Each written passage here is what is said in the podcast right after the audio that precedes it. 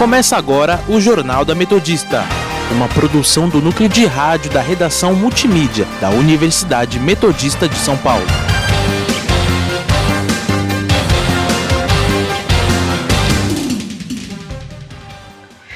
Boa tarde, eu sou Amanda Caires, agora são 5 horas e está começando o Jornal da Metodista.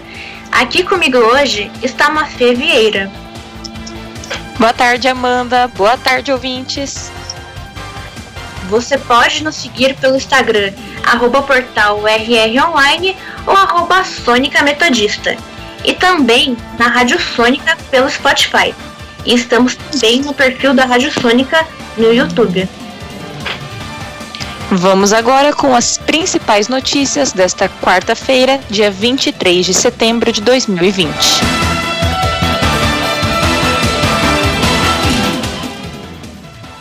Vacina chinesa contra o novo coronavírus não causa efeito colateral em 94,7% dos voluntários testados na China. Números da Covid-19 no Brasil. A Assembleia Legislativa do Rio de Janeiro vota em impeachment do governador Wilson Witzel e pode abrir processo por crime de responsabilidade cerca de 7 milhões e 600 mil alunos de 6 a 29 anos não tiveram nenhum tipo de atividade escolar no mês de agosto no Brasil. Saiba como estão os indicadores econômicos e o clima com os nossos repórteres. E no nosso quadro Giro pelo ABC, os principais destaques dos jornais da região. Saúde.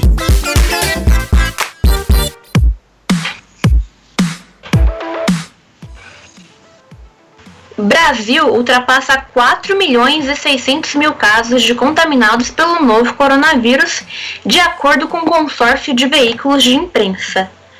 Os óbitos aproximam-se de 138.410 pessoas em todo o território nacional, sendo 809 registradas apenas nas últimas 24 horas.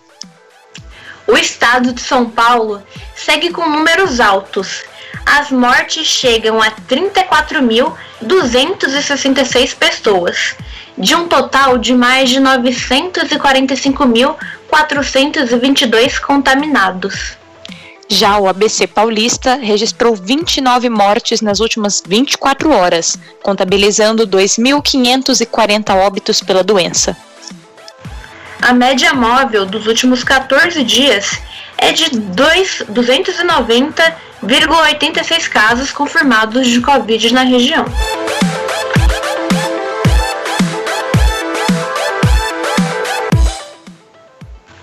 Vacina chinesa contra o novo coronavírus não causa, não causa efeito colateral em 94,7% dos voluntários testados na China. Essa informação faz parte de um estudo divulgado em entrevista coletiva do governo do estado de São Paulo, que aconteceu hoje com o, intu o intuito perdão, de divulgar as novidades no combate à Covid-19. O governador do estado, João Dória, afirmou que os resultados comprovam que a vacina chinesa Coronavac tem um excelente perfil de segurança e comprova a tese da Organização Mundial da Saúde que indicou a vacina como uma das mais promissoras do globo. A pesquisa testou mais de 50 mil voluntários chineses e só foram percebidos efeitos adversos de grau baixo em 5,36% daqueles que foram imunizados. De acordo com o governo de São Paulo, perdão, Tudo bem. De acordo com o governo do estado de São Paulo, a expectativa é que a vacinação possa ter início na segunda quinzena de dezembro e chegue a 60 milhões de doses até fevereiro.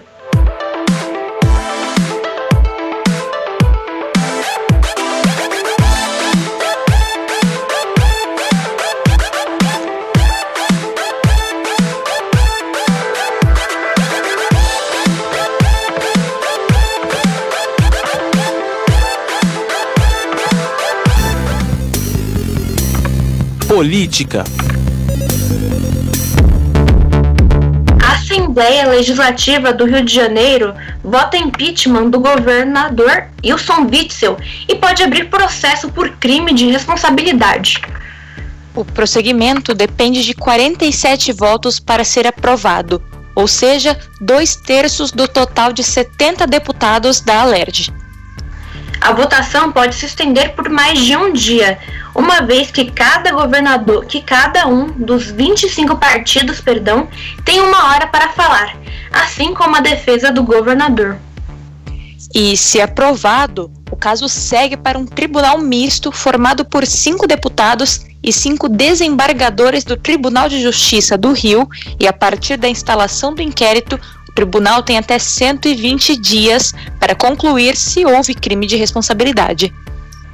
A Assembleia iniciou a sessão por volta das três da tarde e, no momento, os deputados da Assembleia estão expondo a própria opinião sobre o caso na sessão.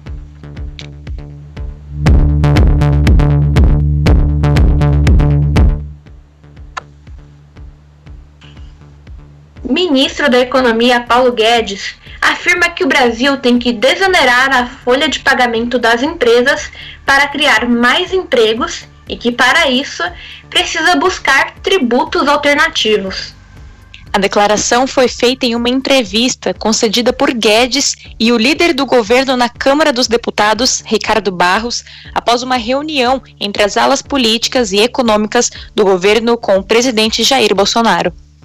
O ministro Paulo Guedes comentou também que o governo estuda fazer uma aterrissagem suave quando chegarem ao fim do pagamento das, das parcelas do auxílio emergencial. Já Ricardo Barros afirmou que o governo mantém a defesa do teto de gastos e da responsabilidade fiscal e que os tributos alternativos não gerarão um aumento da carga tributária, mas sim um rearranjo no sistema. Barros também informou que a reunião com Bolsonaro definiu que o governo, em um diálogo com líderes partidários, vai definir ajustes na PEC do Pacto Federativo e no processo de reforma tributária, ambos já em análise no Congresso. Fique agora, fique agora com a nossa reportagem.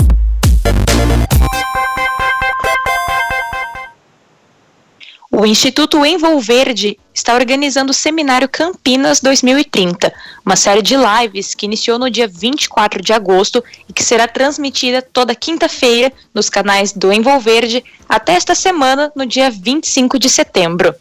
Os seminários têm como objetivo debater e buscar soluções aos desafios crescentes da metrópole de Campinas. Isso tudo somado à nova realidade trazida pela pandemia do novo coronavírus.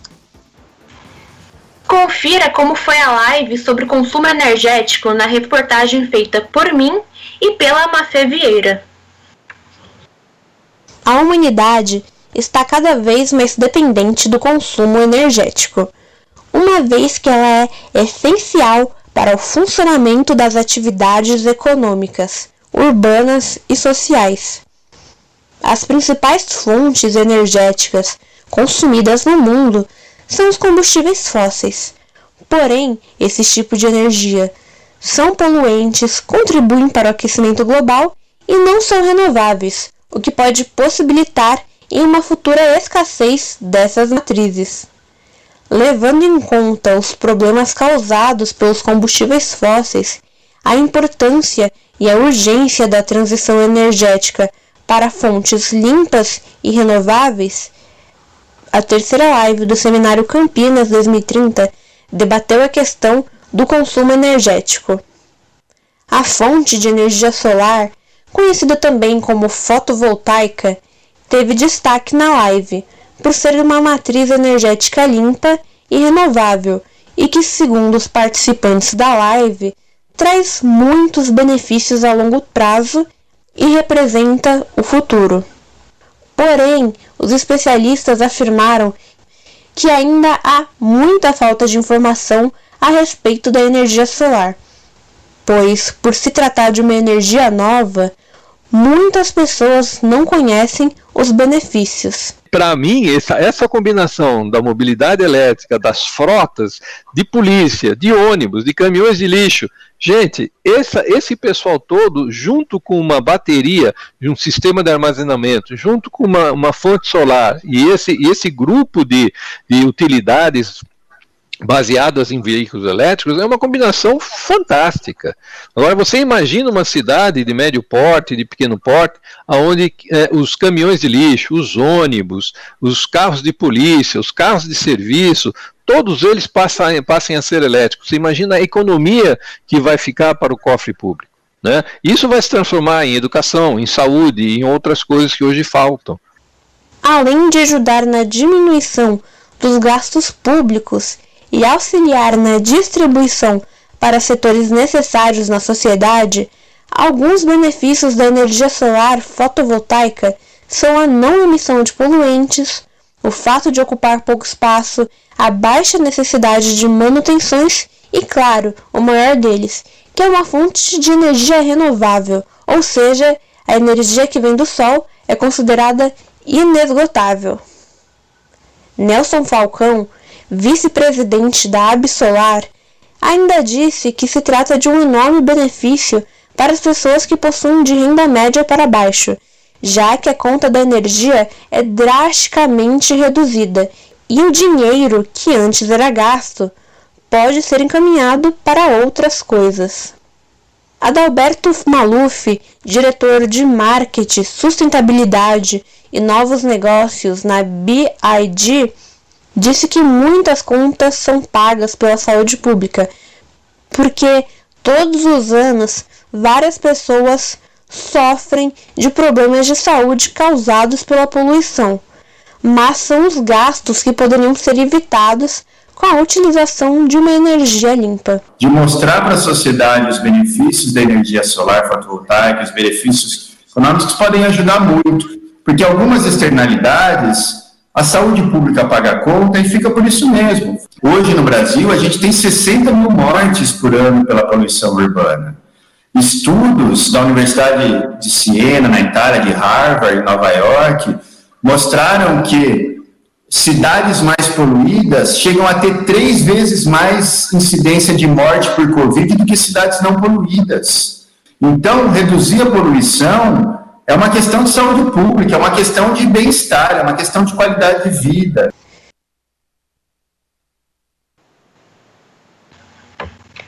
Vamos agora para o nosso quadro Entrevista do Dia. Fala pessoal ligado aqui na Rádio Sônica, aqui quem fala é o Miguel Rocha e na entrevista do dia de hoje o papo é a depressão e a relação entre essa doença e variações de peso, ganho de peso, perda de peso relacionadas com a depressão. Um estudo espanhol publicado no jornal científico Obesity Research e Clinical Practice relaciona sintomas da depressão com obesidade e perda acentuada de peso. Para falar com a gente sobre isso, a gente está aqui com a psicóloga Nathalie Martinelli, que vai comentar um pouco sobre esse tema. Nathalie, muito obrigado por você estar tá participando com a gente aqui hoje. Então, Nathalie, para começar, eu queria que você falasse um pouquinho sobre a relação entre perda e ganho de peso, essa inadequação, né, a dieta e a depressão. Como é que a gente pode relacionar esses dois fatores? Bom, como eu acho importante primeiro a gente falar que as duas tanto a depressão quanto a ganho ou perda de peso, elas andam de mão dadas, né? Algumas pessoas podem ganhar peso enquanto estão deprimidas, enquanto outras podem perder peso. Normalmente, a depressão né, e o ganho de peso são problemas mais recorrentes do que a própria depressão e a perda de peso. É, acho que é importante a gente salientar que a parte do cérebro responsável pela emoção é o sistema límbico tá?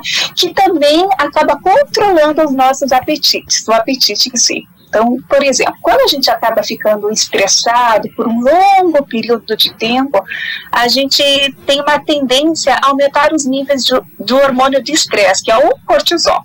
Né? E quando existe esse aumento de cortisol, também pode acarretar no aumento de fome. E normalmente as pessoas acabam optando por alimentos açucarados ou gordurosos, podendo contribuir o quê? Por um ganho de peso. Uhum. Então, um sujeito, Miguel, quando está muito deprimido, muitas vezes é, não se sente motivado a realizar alguma atividade física. Né? Ou, inclusive, acaba buscando esse conforto em alimentos ricos, em gorduras, fast foods, açúcares. Só que esse pico ele oscila muito rapidamente, porque quando você ingere muito açúcar e gordura, você tem um ápice, né, no teu organismo, mas também uma queda muito brusca. E essa sensação de busca, novamente, dessa mesma sensação de bem-estar em decorrência do, da ingestão desses tipos de alimentos, ela acaba oscilando muito rapidamente. Então, você tem um pico de bem-estar com a ingestão desses alimentos, mas você também tem uma queda muito brusca. Então, é por isso que muitas pessoas acabam tendo essa sensação de, ah, preciso comer mais um doce, preciso comer mais um doce, tá? Também a questão, né, da, da a, a depressão também pode estar relacionada com a perda de peso, né? Pois uma pessoa com depressão pode não sentir prazer em comer, né? Portanto, uhum. fica menos motivada para fazê-lo. Então, por exemplo, algumas pessoas com depressão e ansiedade, que é muito recorrente ter essas duas relações, podem apresentar um metabolismo mais acelerado, né, em decorrência da própria ansiedade, e isso pode acarretar também numa perda de peso. Tá? É, também tem alguns estudos que falam que a depressão ela acaba afetando o nosso sono. E isso também pode acarretar numa perda de peso é, um, por exemplo, um, um, número maior de calorias é queimado quando a pessoa está acordada do que quando ela está dormindo. Tá? Eu lembro de um estudo que eu li, que é onde envolve algumas vítimas em, em queima, de queimaduras, né? E a média de calorias diárias queimadas durante o sono é, foi uma média, por exemplo, estava de 2 mil, por exemplo, por dia, enquanto acordado o paciente médio queimava em torno de 2.500 por dia. Tá? Se fosse, se você passar então muito tempo acordado devido ao distúrbio de sono relacionados à depressão, né? Existem as calorias extras queimadas durante as horas de vigília, que acabam podendo contribuir para um déficit calórico e que pode acarretar, inclusive, numa perda de peso. A gente não pode esquecer também, Miguel, de é, lembrar que a própria medicação para depressão, ela pode afetar tanto no ganho quanto na perda de peso, tá? É, por exemplo, eu lembro também que tem uma questão que acho que é importante falar sobre o ganho e a perda de peso também correlacionada aos transtornos de compulsão alimentar periódica. Né? Então, ou seja, aquela necessidade de comer compulsivamente é, de uma forma que eu consiga lidar com aquele vazio existencial, com aquelas emoções indesejadas que muitas pessoas estão sentindo nesse período agora. É, uhum. E também tem a questão da bulimia nervosa. Que que, que é a bulimia nervosa? É, caracteriza por uma compulsão alimentar, uma purgação, né? Então, ou seja, comer em excesso, em seguida tentar se livrar daquilo, são os dois principais transtornos alimentares mais associados à depressão. Então, tanto a compulsão alimentar periódica quanto a bulimia nervosa, elas são muito relacionadas, associadas com a depressão. Então, por isso, nós terapeutas temos que também ter um foco nessas duas questões. Perfeito. Nathalie, muito obrigado por participar com a gente, viu? A gente agradece demais pelo tempo e pela disponibilidade. Eu que agradeço, Miguel, pelo convite. Obrigada mesmo. Você ouviu o papo com a psicóloga Nathalie Martinelli, que falou um pouco sobre a depressão e a relação com variações de peso para mais ou para menos. Você pode ouvir essa e outras entrevistas na íntegra na nossa página no Spotify. Obrigado pela atenção, ouvinte, e até a próxima.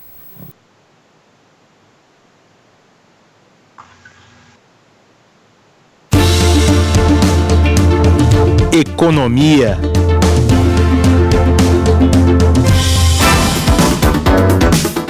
Índice de preços ao consumidor amplo, a prévia da inflação oficial sobe 0,45% e tem maior taxa para setembro desde 2012. quando ficou em 0,48%. O índice foi divulgado nesta quarta-feira pelo Instituto Brasileiro de Geografia e Estatística, o IBGE. A alta foi pressionada pelo preço dos alimentos e das bebidas, que apresentaram um crescimento de 1,48% no, no período, impactadas pela alta do tomate, do óleo de soja, do arroz e das carnes. Os transportes, com alta de 3,19%, também pesaram neste mês, puxados pela gasolina, que subiu 3,19%. No ano, a prévia da inflação acumulou alta de 1,35% e em 12 meses atingiu 2,66%. Indicadores econômicos.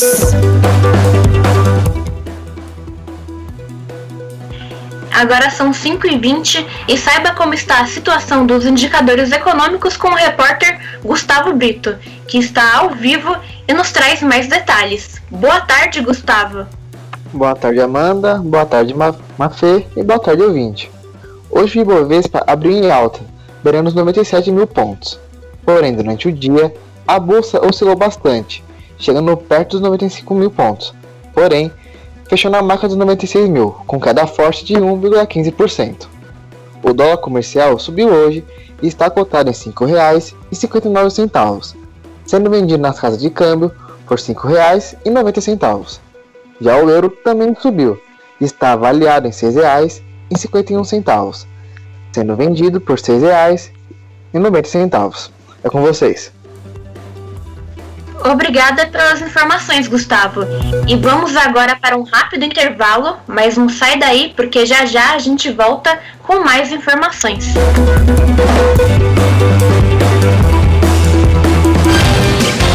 Estamos apresentando o Jornal da Metodista.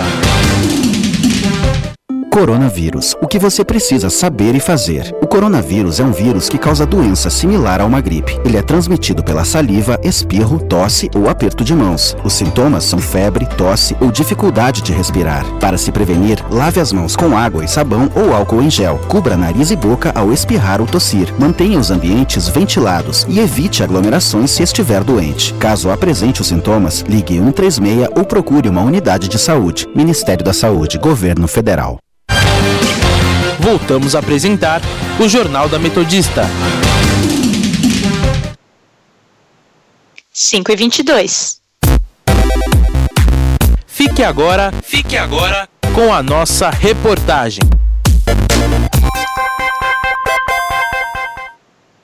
Confira a parte 2 da reportagem feita por mim e pela Amanda Caires sobre a live do Seminário Campinas 2030, que abordou o tema consumo energético.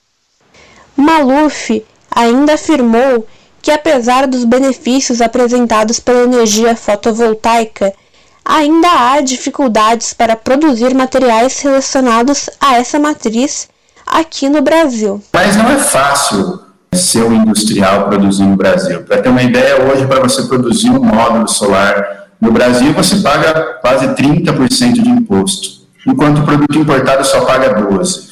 Quer dizer, produto importado hoje já tem isenção de IPI, de PiscoFins, de CMS, enquanto nós aqui para produzirmos no Brasil pagamos quase 30%. Né? É uma dessas distorções que o Brasil precisa superar, porque o setor solar fotovoltaico só vai ser forte e pungente no Brasil como ele deve ser, à medida que ele tenha também uma indústria que gere empregos e qualidade.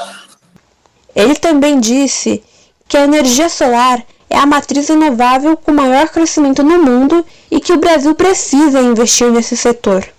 Então, se a gente não focar em criar mercado, ensinar as habilidades, as te habilidades tecnológicas, cognitivas para os nossos jovens, a gente não vai ter mão de obra qualificada, não vai conseguir ter produtividade e esse parque industrial vai ficar obsoleto.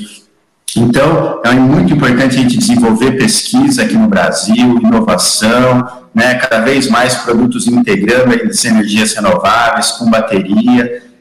Segundo Maluf, o futuro é investir em energias limpas e sustentáveis E exemplos disso são alguns países europeus que visam investir nessas matrizes por meio do plano de recuperação econômica pós-Covid. Isso mostra que, para avançar projetos como esse, a liderança e participação das entidades governamentais, sejam nacionais ou regionais, são de grande importância nesses processos. O poder público tem um papel não só de fazer a sua lição de casa, de reduzir as emissões, de servir de exemplo para o setor privado, mas também de fazer a transição energética para viabilizar a criação dos empregos, das tecnologias, das inovações, dos novos modelos de contratação na sua cidade, para que a gente possa cada vez mais continuar crescendo com energia limpa, né, desenvolvendo a indústria do desenvolvimento sustentável, mas a indústria verde, dessa grande revolução pela economia verde que a gente vai ver. Cláudio Scali, presidente da ANAMA São Paulo, afirma que apesar do Brasil não ter um incentivo voltado para o fim do uso dos carros com os combustíveis fósseis, há municípios que vêm trabalhando nas buscas de soluções em torno disso. Os municípios têm algumas atitudes a serem tomadas, pequenas, mas e de, de consciência de educação ambiental, onde fortalece essa, essa política de combustíveis mais limpos e renováveis, porque o município ele vai ter muito mais a ganhar porque as pessoas estão morando no município, né? O seminário contou com a mediação do jornalista Reginaldo Canto e com a participação do vice-presidente da Absolar, Nelson Falcão, do diretor de Marketing, Sustentabilidade e Novos Negócios na BID, Adalberto Maluf, e o presidente da ANAMA São Paulo, Cláudio Scali. Este evento foi gravado está disponível nos canais do Instituto Envolverde na internet. As lives do Seminário Campinas acontecem toda quinta-feira, sendo a última exibição amanhã, no dia 25 de setembro. Amanda Caires para o Jornal da Metodista. Internacional.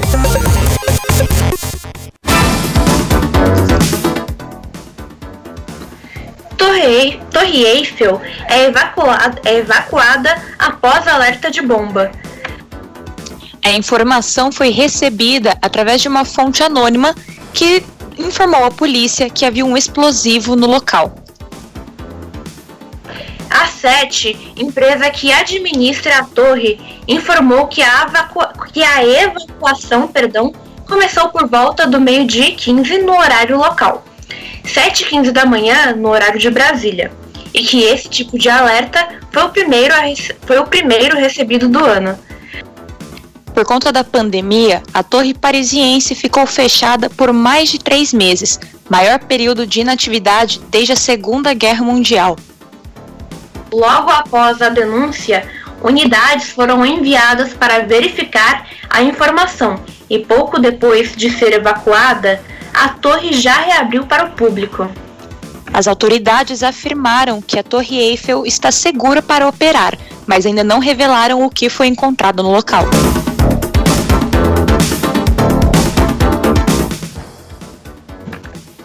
Madrid pede mais médicos e, pol e policiais após aumento de casos de coronavírus no país. A capital espanhola tem cerca de um terço dos casos de Covid-19 do país e a maior taxa de ocupação hospitalar. As autoridades da região pediram nesta quarta-feira ajuda urgente para contratar mais médicos e reforçar o policiamento na cidade, enquanto estudam ampliar um isolamento em áreas em mais áreas devido ao aumento de casos. A região é a mais atingida do país pela segunda onda de coronavírus e restringiu a circulação entre e dentro de alguns distritos. O vice-líder do governo regional, Ignácio, Ignácio Aguado, disse que a região precisa de 300 médicos de fora da União Europeia que trabalharam durante a primeira onda de coronavírus, mas que não pode contratá-los imediatamente devido a alguns regulamentos. 22 policiais nacionais também foram pedidos ao governo central para aplicação de quarentena e multas em áreas de isolamento parcial. Nesta semana, também foi solicitada a ajuda do Exército para combater a disparada do vírus em locais que o isolamento gerou protestos.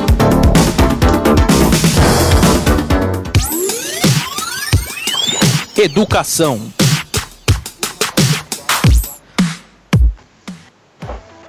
Cerca de 7 milhões e 600 mil alunos de 6 a 29 anos não tiveram nenhum tipo de atividade escolar no mês de agosto no Brasil.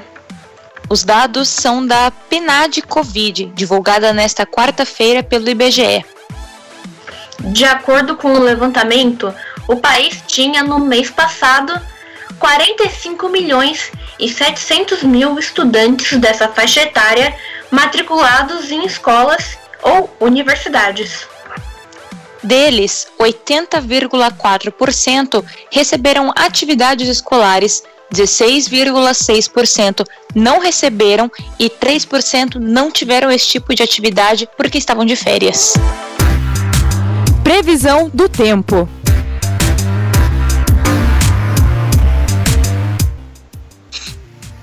Agora são 5h31 e vamos conferir como está o tempo com o repórter Miguel Rocha. Boa tarde, Miguel. Boa tarde, Mafê, boa tarde, Amanda, boa tarde, ouvinte. Olha só, segundo aqui o Clima Tempo, na cidade de São Bernardo do Campo, hoje foi um pouquinho mais quente que ontem, né? Hoje choveu um pouquinho na madrugada, de manhã, e hoje à tarde saiu um pouquinho de sol, com uma mínima de 3 graus e uma máxima de 20 de temperatura, e a tendência é que não chova de noite, mantém aí nessa temperatura. Já para amanhã, vai ser um pouquinho mais quente do que hoje também, segundo o clima tempo, com uma mínima de 3 graus e uma máxima de 23, só que sem chance de chuva. Tem sol de manhã e à tarde também, com algumas nuvens, mas sem chuva. Os amantes do calor vão ficar um pouquinho mais felizes com essa notícia. Eu volto com vocês aí, Mafê e Amanda.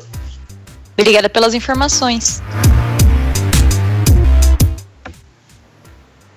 Vamos agora conferir o nosso giro pelo ABC.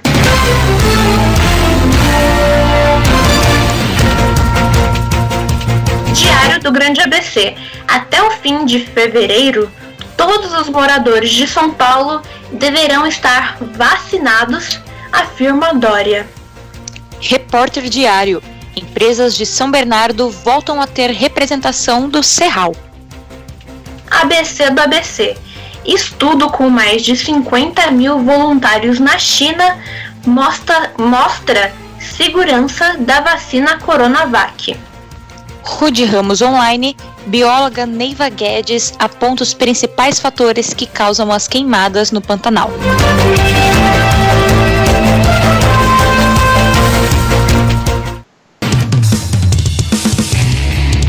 Esporte.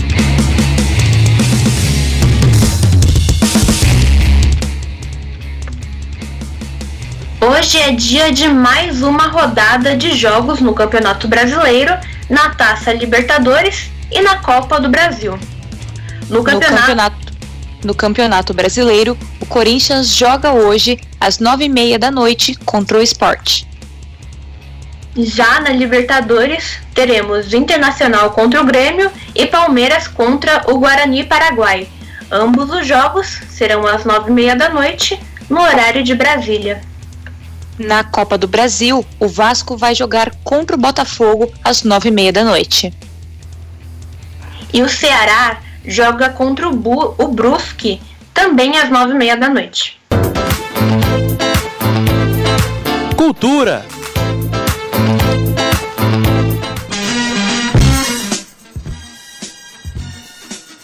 Cantor Gerson King Combo morre aos 76 anos. King Combo morreu na noite desta terça-feira devido a infecção generalizada e complicações da diabetes após ser internado. O cantor ficou conhecido ao longo da carreira como James Brown brasileiro e teve como hit de maior sucesso a música Mandamentos Black. Após algum tempo de carreira, passou a se dedicar a black music e ao soul, e teve o primeiro álbum lançado no ano de 1977. A morte foi confirmada pelo produtor do artista, Ronaldo Pereira. Ainda não foram divulgadas informações sobre o velório e enterro.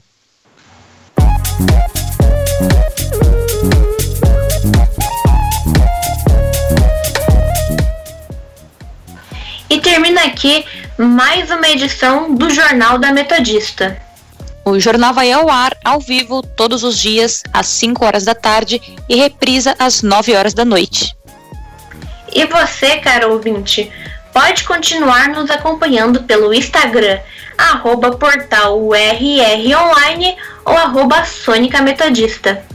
Não esqueça que a Rádio Sônica está na Podosfera Além do Mixcloud, você pode nos ouvir também no Spotify, Deezer, Google Podcasts, Pocket Casts, Radio Public, iTunes, Overcast e Castro. E agora, também no canal da Rádio Sônica no YouTube. Para mais informações, acesse o nosso portal através do endereço www.metodista.br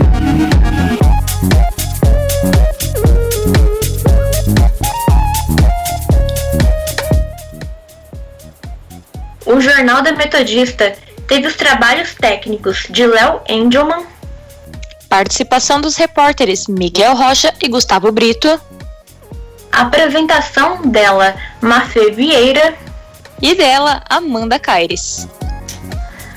Continue ouvindo a nossa programação e até amanhã.